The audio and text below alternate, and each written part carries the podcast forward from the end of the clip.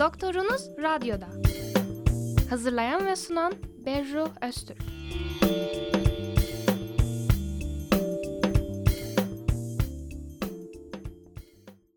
Herkese merhabalar, selamlar. 106.2 frekansından Doktorunuz Radyo'da programındasınız. Ben program yapımcısı ve sunucusu Berru Öztürk. Bu hafta çok önemli ve bir o kadar da değerli bir konuyu işleyeceğiz, organ bağışı. Ülkemizde her yıl 3-9 Kasım haftasında kutlanan organ bağışının önemini vurgulandığı, organ bağışı bekleyen birçok kişiye dikkat çekmek ve organ bağışını destekleyip yaygınlaştırmak amacıyla çeşitli etkinlikler yapılıyor. Doktorunuz Radyo'da programı olarak da kolları sıvadım ve okulumuzun bu konuda yetkin hocalarıyla sizlerin karşısındayız. Bu programımız organ nakli haftasına özel olacak. Normalden farklı olarak ve de konunun geniş kapsamı ile birlikte iki konuğumuz var.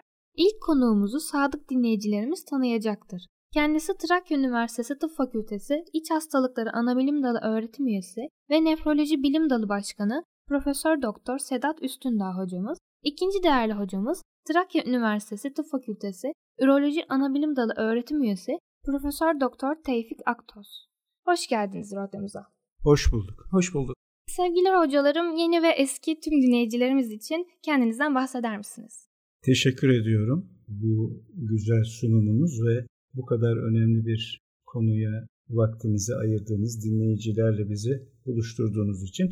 Biraz evvel sizin de söylediğiniz gibi ben Trakya Üniversitesi Tıp Fakültesi İç Hastalıkları Anabilim Dalı Nefroloji Bilim Dalı Başkanlığı'nı ayrıca da Trakya Üniversitesi Organ Nakli Merkez Müdürlüğü görevini yürütüyorum ve bu organ nakli işlemlerinde kıymetli hocamız Profesör Doktor Tevfik Aktöz Beyefendi ile birlikte çalışıyoruz. Ben şimdi sözü Sayın Hocama bırakıyorum.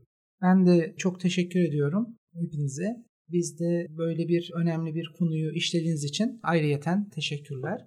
Ben de 98 yılından itibaren Trakya Üniversitesi Tıp Fakültesi Üroloji Anabilim Dalı'nda görevli bir öğretim üyesi olarak çalışmaktayım.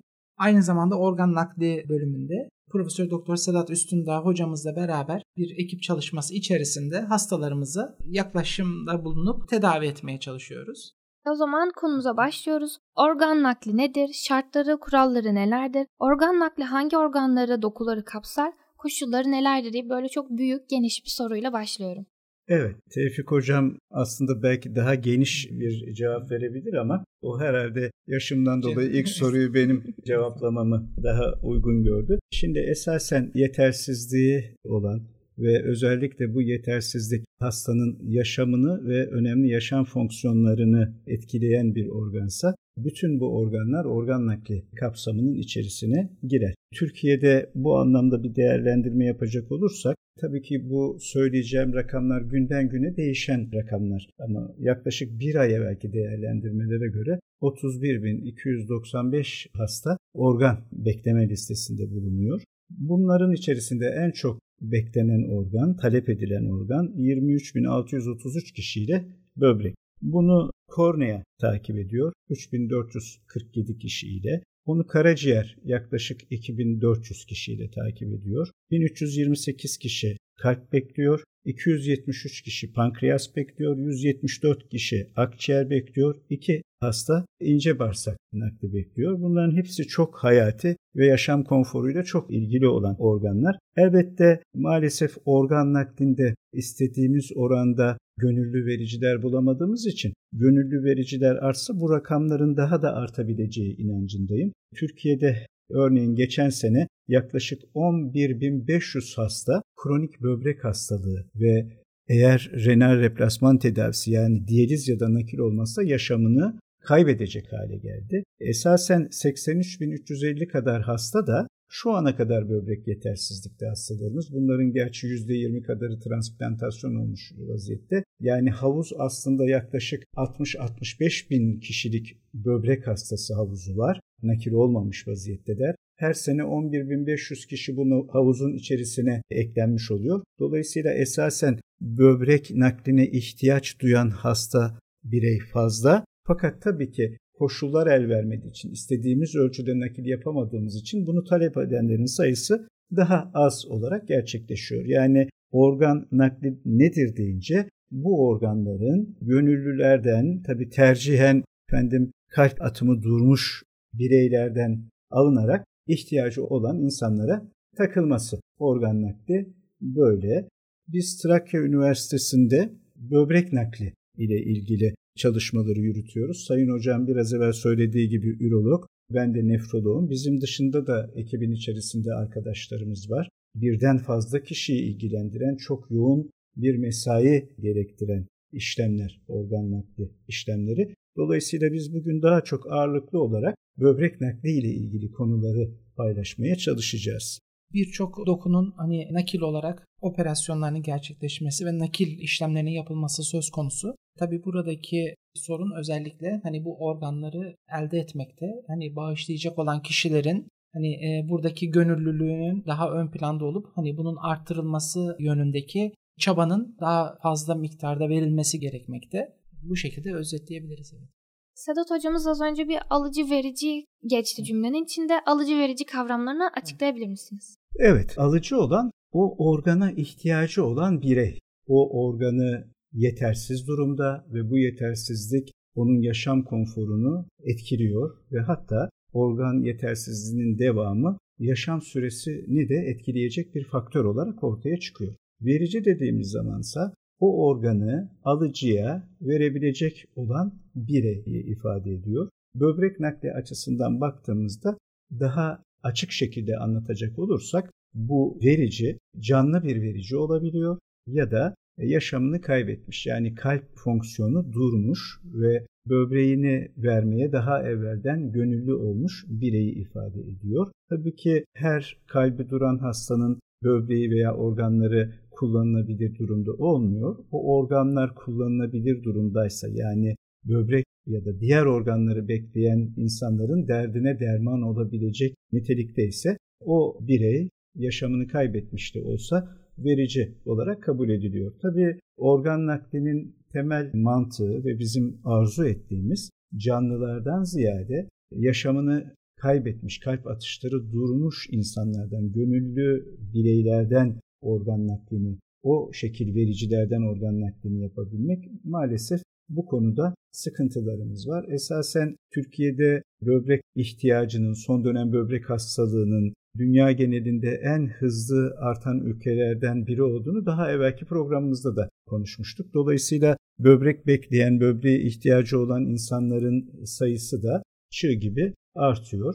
Bir değerlendirme yapıldı bundan yaklaşık 15 yıl kadar evvel. Acaba bizim insanlarımız ne kadar gönüllü böbrek vermeye diye. Çünkü Bizim milletimiz esasen son derece yardımsever, birbirinin kötü gününde en çok yardıma koşan, birbirinin eksiğini, gediğini kapatmaya çalışan bir toplum. Bunu biliyoruz. Yani bizim yapımız böyle bir yapı. Fakat ortaya çıktı ki belki de bu organ nakli konusunda yeteri kadar farkındalık yaratamadığımız, organ nakli bekleyen insanların içinde bulundukları durumları yeteri kadar iyi aktaramadığımız için organ bağış e, oranları çok az. Milyon kişide bir kişi civarında. Aynı rakama İspanya'da baktığımızda milyon kişide 30 civarındaydı. Bunun üzerine devlet nasıl yaparız da organların toprak altında çürümesini engelleriz, onların bu yaşam bekleyen, yaşam konforu bekleyen insanlara ışık olmasını sağlarız. Onların tam sağlıklı bireyler olarak toplum yaşamına katılmasını sağlamakta o organlardan yararlanabiliriz diye bir çalışma, farkındalık çalışması yürütmeye başladı. Esasen Türkiye ile Hırvatistan aynı anda başladılar bu çalışmalara ve gerçekten çok kapsamlı çalışmalar yapıldı. Basın bu konuya çok önem vermeye başladı. Organ nakli haftalarında bütün ulusal ve yerel kanallarda bunlar işlenmeye başlandı. Doğrusu pandemiden evvel güzel de rakamlara ulaşıldı. Yani milyonda bir olan oran yedilere kadar yaklaştı. Kısa sürede çok büyük bir başarıydı bu. Ama tabii ki tam yaraya melhem olacak bir düzeye ulaşmadı. Aynı süre zarfında Hırvatistan bütün organ bekleyen hastalarına nakil yapabilmeyi başardı. Beraber başladığımız Hırvatistan. Elbette onlarda nüfus daha az. Bu anlamda başarıya ulaşmak daha kolay ama Türkiye'nin yakaladığı başarı da kolay yakalanabilecek bir başarı değildi. Bu anlamda 2011 yılında Türkiye genelinde yaklaşık 2900 nakil yapılmışken 2018'e geldiğimizde bu 3874 nakile ulaştı. Buradaki temel sorun maalesef organ nakli vericiliği, gönüllülüğü kadavradan az olduğu için daha çok canlılardan nakil yapılıyordu. 2011 yılında kadaverik yani kalbi durmuş insanlardan yapılan nakiller %18 civarındaydı. Bu aslında çok kötü diyorduk. Bunun daha çok artması lazım diyorduk. 2018 yılına geldiğinde bu rakam %22'ye yükseldi. Fakat pandemiyle beraber hem nakiller azaldı hem de bu kadaverik vericilik, gönüllülük oldukça azalmaya başladı. Özellikle geçen seneyi yani 2021 senesini konuşacak olursak 2021 sonu rakamlarından bahsediyorum 2021 yılı diye. Yapılan nakillerin maalesef %10'dan daha azı %8'i gönüllü kalbi durmuş bireylerden yapılan nakiller olarak gerçekleşti.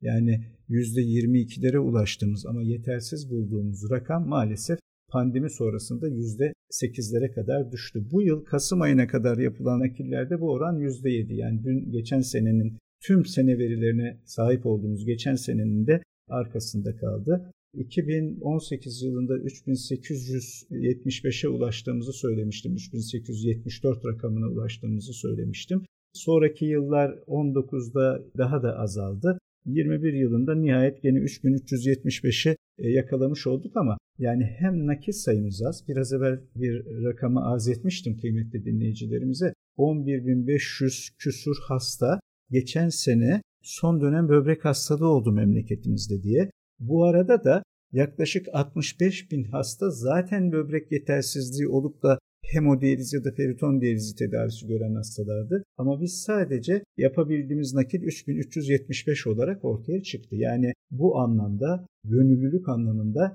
yapmamız gereken çok şey var. Hiç değilse pandemi rakamlarını yakalayabilmemiz lazım. Tevfik Hocam siz eklemek ister misiniz? Ben sadece gerçekten hani pandemi öncesi daha etkin bir şekilde giden bir süreç pandemiyle birlikte etkilendi. Hani bunun bariz etkilerini gördük. Ee, şimdi bunun pandemi sonrası hani toparlanma süreci içerisindeyiz. Ee, bunu söyleyebilirim. Şimdi alıcı dedik, verici dedik. O zaman kimler organ bağışçısı olabilir? Bu süreç nasıl işliyor?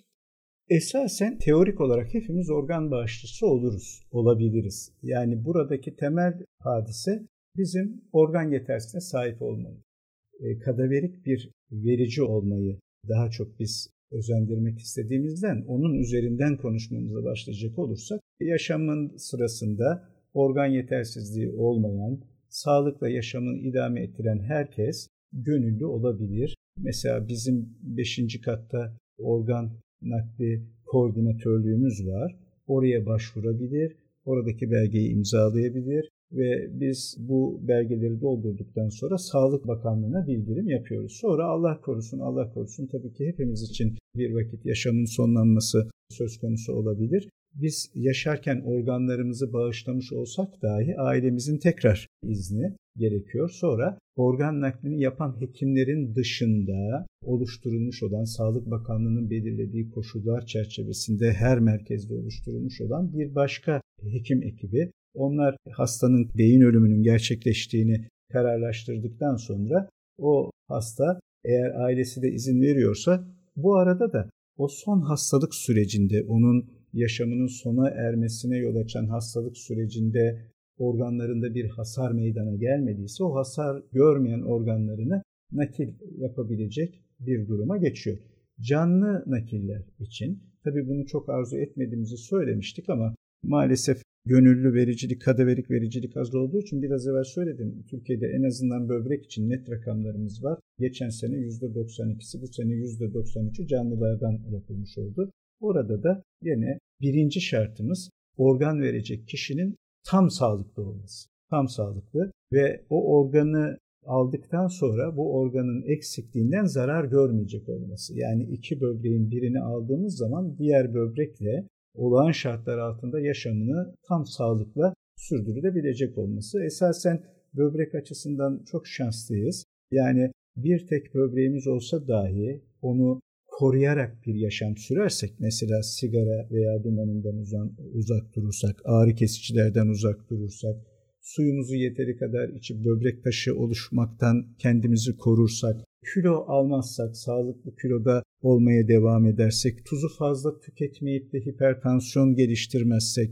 efendim şeker hastalığı açısından gene kilo fazlalığı içinde olmaz yeteri kadar hareket edersek tek bir böbreğimiz bile bizim sağlıkla yaşamımızı sürdürmemize yeter. Dolayısıyla canlı verici açısından temel şartlar bireyin sağlıklı oluşu ve alınan organın o hastanın bundan sonraki yaşamın konforunu ve süresini etkilemeyecek olması. Tabii ki alıcı açısından da şartlar var. O da nakledilen böbreğin ya da dokunun o hasta tarafından onun vücudu tarafından, bağışıklık sistemi tarafından kabul edilebilecek durumda olması ve ona bizim arzu ettiğimiz konforlu yaşamı sağlayabilmesi. Bu son aşamada doku uyumu yani verici ile alıcı arasındaki doku uyumunu da aramak durumunda kalıyoruz. Doku uyumunda temel şart kan grubu uyumu. Eğer birine kan verebiliyor isek ona organ da verebiliyoruz. Yani bu anlamda sizin kan grubunuz neyse böbrek bekleyen biri olarak size verecek olan da aynı kan grubundan olmalı. Bu arada sıfır kan grubu her kan grubuna verebilirken sadece sıfır kan grubu olanlardan olabilir. AB kan grubu ise bütün kan gruplarından organ kabul edebilir. Doğrusu değişik teknikler var.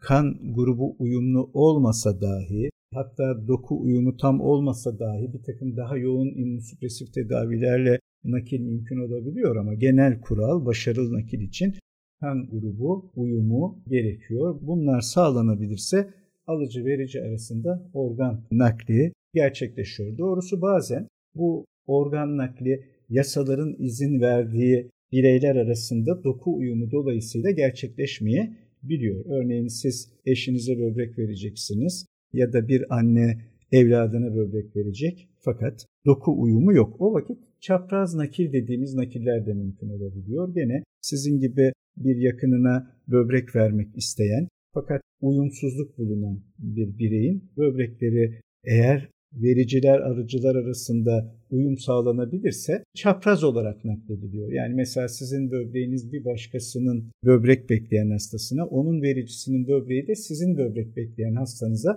nakledilebiliyor. Dolayısıyla yani doku uyumu da bu şekilde aşılabiliyor eğer gönüllüler bulunabilirse. Peki bunun ameliyathanedeki süreci nasıl işliyor hocam? Yani şu an hani genel olarak teorik olarak biraz anlattık. Ameliyat süreci nasıl işliyor? Biraz da bu konu hakkında bilgi verebilir misiniz? Öncesinde hastalarımızın ameliyat öncesi hazırlıkları çok önemli bir süreç. Bu süreç tamamlandıktan sonra ameliyathane sürecinde özellikle öncelikle şunu söyleyeyim bazen hastalarımız hani nakil olacağız ama diğer çalışmayan böbrek diyebiliriz. Hani onlar yerinde duracak mı onlara da bir ameliyat planı yapılacak mı diye hani bizden bilgi almak isteyebilirler. bu konuda genel anlamda yapılan çalışmalarda oradaki böbreklerin alınmasının bir yani ameliyat sırasındaki hem ameliyat süreci olsun hem de orada oluşabilecek komplikasyonlar açısından yani orada gelişebilecek olumsuzluklar açısından bu işleme genellikle tabi tutmuyoruz. Ama bazı durumlarda ameliyattaki cerrahi tekniği etkileyebilecek çok büyük böbrekler, polikistik böbrek dediğimiz karnın içine ve büyük bir kısmını kaplayan durumlarda veya bu diğer böbrek içerisinde bir sürekli bir enfeksiyon sonuçta bu hastalar bir immünsüpresif baskılayıcı bir tedavi alacakları için orada yer alan bir taş böyle sürekli bir enfeksiyon odağı olması durumunda veya buradaki tüm vücudu etkileyen sistemik bir yüksek bir tansiyon gibi durumlarda hani bunlar tabii ki ön değerlendirmelerde bu da cerrahinin bir parçası olarak hani bazen sorulan noktalardır. Ama bunun dışında genellikle nakil sırasında böbreği, nakil edilen böbreği özellikle kasık bölgesine yerleştirmekteyiz. Bu da hastalarımıza bilgi veririz. Neden kasık bölgesi? Çünkü burası hani nakil aldığımız böbreğin nakil sırasındaki atar damarı olsun, toplar damarı olsun buradaki damarların daha yüzeyel seyretmesinden dolayı ve aynı zamanda böbrekle idrar torbası arasındaki üreter dediğimiz o idrar kanalının uzunluğunun ve böbrek mesane tarafına olan birleşim kısmının pozisyonel açıdan rahat olmasından dolayı özellikle kasık bölgesi tercih edilmekte. Bunun dışında biz özellikle verici, özellikle canlı vericilerde son zamanlarda açık yöntemlerin yanı sıra kapalı laparoskopik yöntemler de ön plana çıkmıştır. Bu genellikle hastalardaki ameliyat sırasındaki konforu arttırmakta, hastanedeki yatış süresini azaltmakta, ameliyat sonrası dönemde ağrı miktarını azaltmakta ve hastalara bu yönde vericilere bir avantaj sağlamakta. Tabi bazı durumlarda bu kapalı ameliyatı gerçekleştirdikten sonra böbrek sonuçta genel büyük bir organ olduğu için o kapalı ameliyatın portlarından, giriş yerlerinden çıkartılmaktan ziyade karnın alt bölgesindeki 5-6 santimetrelik bir kesiden çıkartılmakta. Ancak her açıdan bu kapalı yöntemler son yıllarda aynı zamanda robotik yöntemlerde kullanılmakta. Bu açıdan vericilere avantaj sağlamakta. Ancak bazı durumlarda açık ameliyatla da vericilerin böbrekleri alınaraktan nakil işlemleri tamamlanmakta. Genellikle verici için şöyle hastanede yatış süresi ameliyat sonrası dönemde ilk birinci ve ikinci gün hastalar günlük yaşantılarına dönecek şekilde beslenmeye başladıktan sonra gazlarını çıkarttıktan sonra üçüncü gün dördüncü gün hastaların genel kontrolleri yapıldıktan sonra güvenli bir şekilde taburcu edilebilecek hale gelmekte. Diğer böbrek nakil yapılan kişilerdeki süreç 7-14 güne kadar güvenli bir şekilde takipleri yapılmakta. Burada özellikle dikkat edilmesi gereken noktalar aldıkları ilaçların dozlarının ayarlanması, hastaların genel sistemik metabolizmalarının değerlendirilmesi apayrı titiz çalışmayı gerektiren bir durumdur. Burada da zaten nefroloji ana bilim dalı özellikle Sedat hocamızın ameliyat sonrası dönemde buradaki takip özellikli bir takiptir. Bu şekilde söyleyebilirim. Pekala. Daha önce aslında birazcık vurgulamıştınız. Bizim üniversitemizde böyle bir merkez olduğundan bahsetmiştiniz. Ama ben ayrı bir başlık olarak tekrar sorayım belki kaçıranlar olmuştur diye. Trakya Üniversitesi'nde organ bağışı ile ilgili neler oluyor? Evet. Şimdi bu sorunuz çok güzel bir soru. Ayrıca bana bir şeyi tekrar vurgulama imkanı verdi. Açıdan da benim için de önemli bir soru oldu.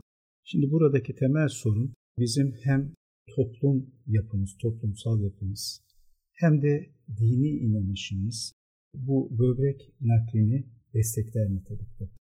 Gerek Diyanet İşleri Başkanlarımızın gerekse burada gene müftülüğümüzün ilgileri zaman zaman organ nakli haftalarında organ bağışının insanlık için önemini vurgulayan demeçleri yaparlar ve bu konuda kanıtları da bütün toplumumuzun huzurunda bir kez daha tekrarlarlar. Bu anlamda benim bizi dinleyenlerden ricam bu organlar toprak altında kalacağına, insanlara can olurlarsa bu hem bizim toplumsal hayatımızın desteklediği hem de dini inanışımızın desteklediği bir durumdur ve aslında çok büyük bir yüceliktir. Bundan daha büyük bir insanlığa katkı, insana katkı düşünemiyorum. Bizim inanışımızda tek bir insan hayatını kurtarmak bile yani ne kadar büyük anlam ifade eder bunu tekrarlamaya gerek yok. Neden acaba bizde böbrek bağışçılığı az? Bu konuda tabii hepimiz kafa yoruyoruz. O anlamda en büyük sorun acaba benim yaşamım tam sona ermeden bu böbrek alınır da birisine takılabilir mi? Hepimiz insanız. Bu kaygı zaman zaman hepimizin içerisinde olabilir. Ben bütün samimiyetimle, açıklığımla söylemek, ifade etmek isterim ki bizim yasalarımız, hele de güncellenen yasalarımız asla ve asla böyle bir duruma izin vermezler. Bakın bu organ nakli gönüllüsü olsanız dahi, sağlığınızda o gönüllülüğünüz kabul görmüş olsa dahi yaşam sona erdikten yani beyin ölümü gerçekleştikten sonra ailenizin buna onay vermemesi durumda nakil gene gerçekleşmez. Ayrıca aile onay verse dahi beyin ölümünü nakille uğraşan ekip dışında yani o nakili gerçekleştiren ekip dışında gene Sağlık Bakanlığı'nın ve denetlediği, yasalarımızın ortaya koyduğu başka nakille ilgisi olmayan hekimlerin ki bu bir kuruldur, tek bir hekime de bırakılmamıştır. O kurul onay vermedikten sonra hiç kimseden herhangi bir organın alınması mümkün değildir. Bu süreç ülkemizde gerçekten ama gerçekten başka ülkelerdeki bu süreçleri de izlemiş, değerlendirmiş biri olarak söylüyorum. Hiçbir ülkede bu kadar şeffaf sürdürülüyor değil. En şeffaf uygulama bizim ülkemizde gerçekleştiriliyor. Dolayısıyla bu anlamda şüphesi olan vatandaşlarımız varsa gerçekten hiç şüphe duymalarına gerektirir bir durum yok. Her şey bütün hatlarıyla tanımlanmış vaziyette ve hiçbir suistimale, hiçbir yanlışlığa imkan vermeyecek bir sistem içerisindeyiz. Tabii ki organ bağışçılığının bir günde artırılabilmesi mümkün değil. Yeteri kadar organı bir günde, bir yılda, on yılda bulabilmemiz mümkün değil. Bunlar toplumsal eğilimlerdir ve işte biraz evvel söyledim milyonda birden milyonda yediye çıkartacak çok da güzel toplumsal eğitimimiz vardı. Buna sonradan da kavuşacağımızı çok iyi biliyorum. Toplumumuza çok güveniyorum. Onun ferasetine çok güveniyorum. Bunu her zaman ispatlıyorum. her vakit ispatlamıştır. Bundan sonra da ispatlayacaktır. Ama şimdi gerçeğe dönecek olursak e, maalesef bu yaşamı sona erecek derecede kötüleşmiş, konforu ortadan kalkmış insanların da yaşamını sürdürebilmesi bazen ve şu sıralarda çoğunlukla canlıların organ vermesiyle ilgili gelişiyor. Biraz evvel hani canlıdan çok biz beyin ölümü gerçekleşmiş olanlardan nakli arzu ediyoruz diye söylüyoruz ama birkaç da örnek vermek istiyorum. Bir gün bir baba Lüleburgaz'da yaşar. Kızı böbrek yetersizliği yeni evlenmiş. iki tane de çocuğu olmuş. Onları yetiştirmekle ve hayata hazırlamakla mükellef. Fakat doğum sonrası süreçte böbrek yetersizliği gelişmiş. Babası bana geldi. Hocam ben kızıma böbrek vermek istiyorum. Beni bir değerlendir diye. Son derece zor şartlarda yaşayan, yaşam koşulları da kötü olan ama çok yüreği geniş bir baba. Ben öncelikle bir kadavra listesine nakledelim. Oradan böbrek bulunabilir diye kendisine söyledim. Fakat şöyle benim elimi tuttu adamcağız. Hocam dedi bir gözümün içine bak. Gözünün içerisine baktım. Bir baba, saçlar beyaz. Ondan sonra o çalışmaktan ellerinin almış olduğu hal. Dedi ki hocam ben kızıma böbrek armağan etmek istiyorum. Böbreğimi kızıma hediye etmek istiyorum. Bana yardım et diye söyledi. Tabii bu her şeyin ötesinde bir söz. Tabii onun da o anki ruh hali, benim de ruh halim belli bu.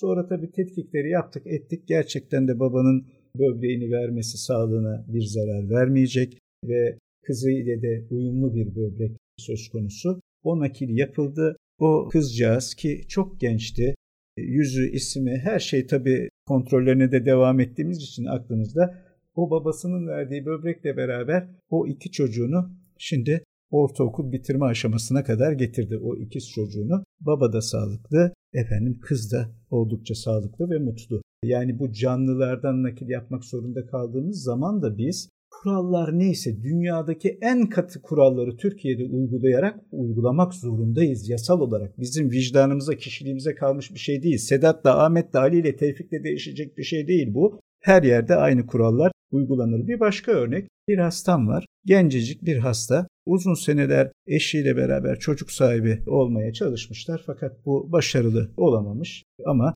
içlerinde bir ukde, doğal olmayan yollardan çocuk yapmayı da son derece fazla sayıda denemişler. Bu arada da hanımcağızın böbrekleri yeteri kadar iyi çalışmıyor. Yaklaşık %40 kadar çalışıyor. Böbrek yetersizliği bir kere de başladı mı eğer yeteri kadar iyi böbrek korunmazsa ilerleyici özellik ve son döneme gelme, yaşamı tehdit eden aşamaya gelme durumu söz konusudur. Derken bu takipleri yapıyoruz. Böbrek yetersizliğinin gidişini yavaşlattık. Kendimizce mutluyuz. Hastamızın da yüzünü böbrek yetersizliğinin ağırlaşması yavaşladığı için mutlu görüyoruz ama günün birinde geldiler büyük bir heyecan var üstlerinde. E hocam dediler sana bir mutlu haber veriyoruz. Bizim senelerdir başaramadığımız şey gerçekleşmiş oldu ve bir çocuk bekliyoruz. Esasen böyle kronik böbrek hastası olan erkek olsun kadın olsun doğurganlık azalır. Çünkü onunla ilgili hücrelerin üretiminde de sorunlar ortaya çıkmaya başlar. Sürpriz bu. Tabii ki bu çok zor geçecek bir süreç. Çok muhtemelen anne böbrek yetersizliği ilerleyerek diyaliz olmak zorunda kalacak. Anne ve çocuk sağlığı açısından yani çok büyük dilimin varmadığı sonuçlar ortaya çıkabilecek. Elbette ki bunları açık şekilde hanımefendiyle ve baba adayı koca ile beraber konuştuk. Bana şöyle söylediler hocam. Bu bize Allah'ın bir lütfu. Biz bu kadar seni uğraştık ve bak sen bunun bir mucize olduğunu söylüyorsun. Bu mucize gerçekleşti. Sonucu ne olursa olsun biz bu çocuğu yaşatmak için elimizden geleni yapacağız. Bizimle beraber misin değil misin onu bize söyle. Elbette sizinle beraberim ama benim de mükellefiyetim olabilecekleri tabii ki hiçbirimiz yüce yaratıcımızın yerine kendimizi koyamayız. Geleceği söyleyemeyiz ama olasılıklar konusunda sizi bilgilendirmem lazım. Bunun için söylüyorum tabii ki yanınızdayım diye. Sonra tabii hamilelik ilerledi. Son 3-3,5 ay anne diyaliz olacak kadar ağır bir duruma geldi. Tekirdağ'ın bir ilçesinden buraya geliyordu ve yani onu gözümün önünde tutmak istedim. Tevfik hocamız da hatırlar. Üç buçuk ay hastanede yatırdık onu ve nihayet Allah hepimizin yüzüne güldü. Sağ ve sağlıklı bir evlat doğurdular, kucaklarına aldılar. Belli bir süre sonra taburcu ettik ama ben onları her ay tekrar görmeye başladım. Anne diyalize giriyor. Yaklaşık bir sene sonra sordum. E, güzel kardeşim az da ismini de şimdi ağzımdan kaçıracaktım ama güzel kardeşim değdi mi? Yani bak böyle böyle konuşmalarımız olmuştu. Çocuğu kucağına aldın Değdi mi hocam dedi. Yüz bin kere olsa yüz bin kere değdi dedi. Diyalize değil ne olursa olsun değdi diye söyledi. Sonra bir sene daha geçti. Eşiyle beraber geldiklerinde hocam dediler. Eşim böbreğini bana verecek. Biz bu çocuk ikimizin içinde bir mucizeydi. Hayatımızın işte en mutlu zamanlarını geçiriyoruz. Ama eşimin gönlü razı değil. Yani ben diyalize girerken kendisinin iki böbrekli oluşu bu böbreği bana vermek istiyor. Peki kardeşim belki de bir canlı nakilde ilk defa bu kadar gönüllü oldum. Ondan sonra gerçekten o hastamızlar ikisi de gençler tabii yani bana göre gençler belki şu anda biraz yaşaldılar ama efendim o böbreği almak hiçbir nakise yaratmayacak, eksiklik yaratmayacak. Ancak bir baktık doku uyumu söz konusu değil. Yani ben de çöktüm, onlar da çöktü ama sonra çok şükür bir çapraz nakil imkanı oldu. Biraz evvel söyledim ya. Yani bir şey olacaksa oluyor yani kaderde varsa.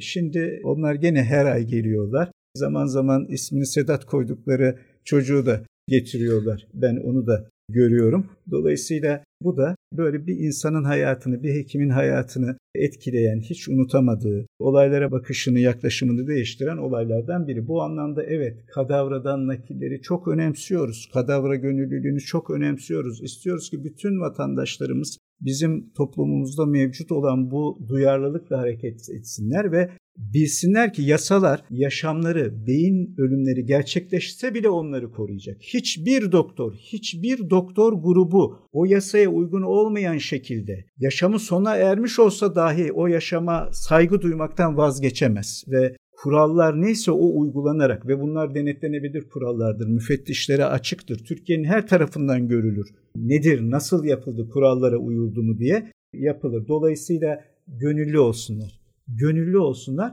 Canlılara olan işi azaltsınlar. Ama tabii ki yani böyle bir insanın yaşamı sona ererken bir yaprak solarken eğer veren kişiye de zararı dokunmayacaksa, onun yaşamının konforunu bozmayacaksa bu şekil nakiller de mümkün olabiliyor. Biraz uzun konuştum Sayın Hocam. Kusuruma bakmayın bir iki örnek vermek durumunda kaldım.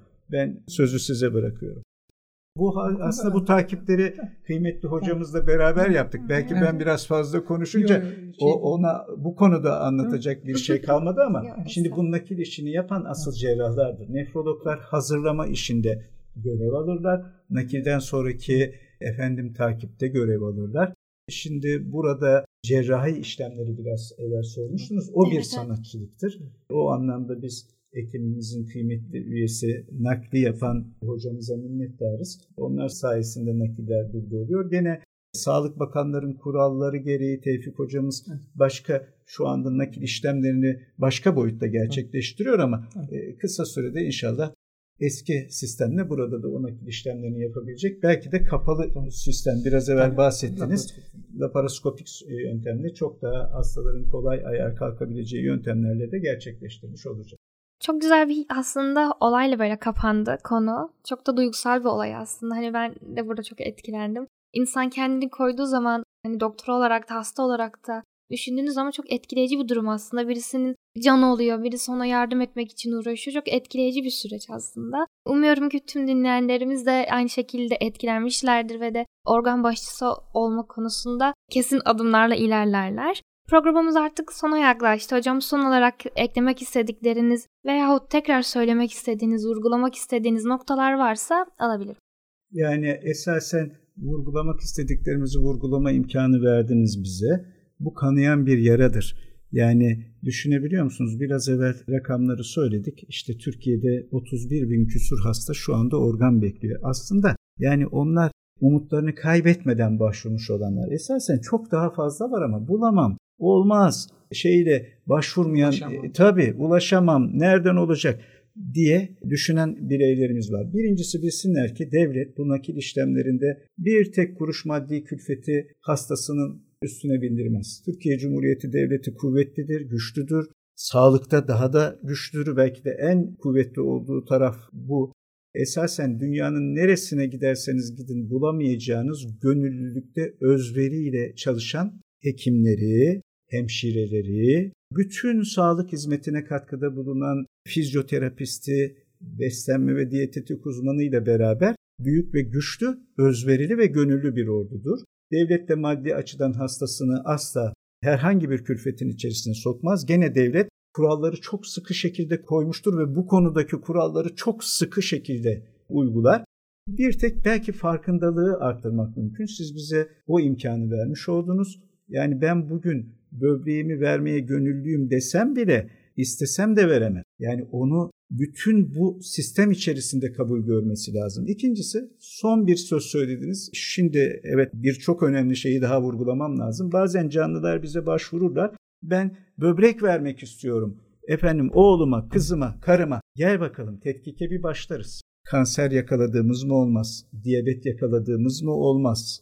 Hipertansiyon şiddetli yakaladığımız mı olmaz? O zamana kadar farkında bile değil. Doktora gitmemiş, normal kabul etmiş. Düşünebiliyor musun? Biz böbrek vericisi adayı olarak kendisini takip ederken pek çok hastalık buluruz. Bize canlı verici olmak için başvuran adayların yarıdan fazlasını eleriz. Şu veya bu şekilde ve onların neyse hastalıkları onları takibe başlarız. Yani organ vericisi açısından gönüllü olmak esasen kendi sağlığını da garantiye almak. Yani bir o ağır bir check-up'tan geçmek anlamına geliyor.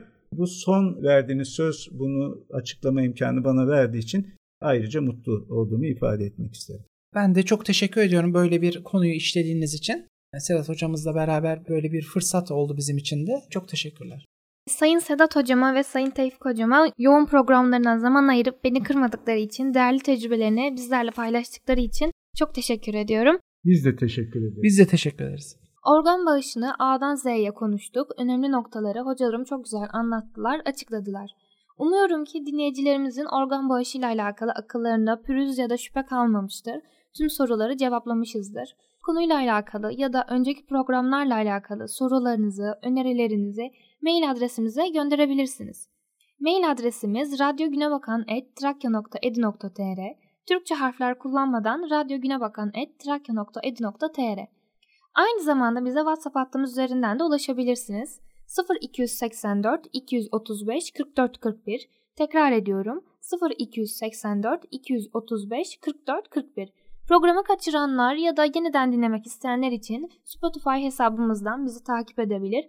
Doktorunuz Radyo'da programının tüm bölümlerine ulaşabilirsiniz. Haftaya yeni konuk konu ve konuklarımızla görüşmek üzere. Kendinize iyi bakın, sağlıcakla kalın. Doktorunuz Radyo'da. Hazırlayan ve sunan Berru Öztürk.